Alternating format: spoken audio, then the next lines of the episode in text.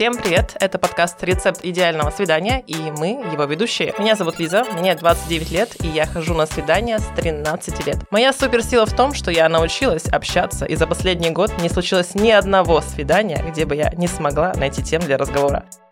И моя прекрасная соведущая Алена, расскажи себе.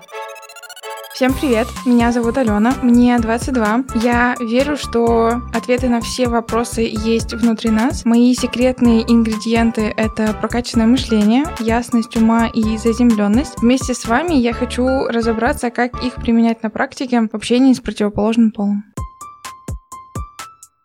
В этом подкасте мы будем подбирать ингредиенты идеального свидания, вообще, в принципе, встречаться с разными экспертами, с людьми из разных сфер по тому, как вести себя на свиданиях и тому, по тому, как делиться опытом, историями, романтическим настроением.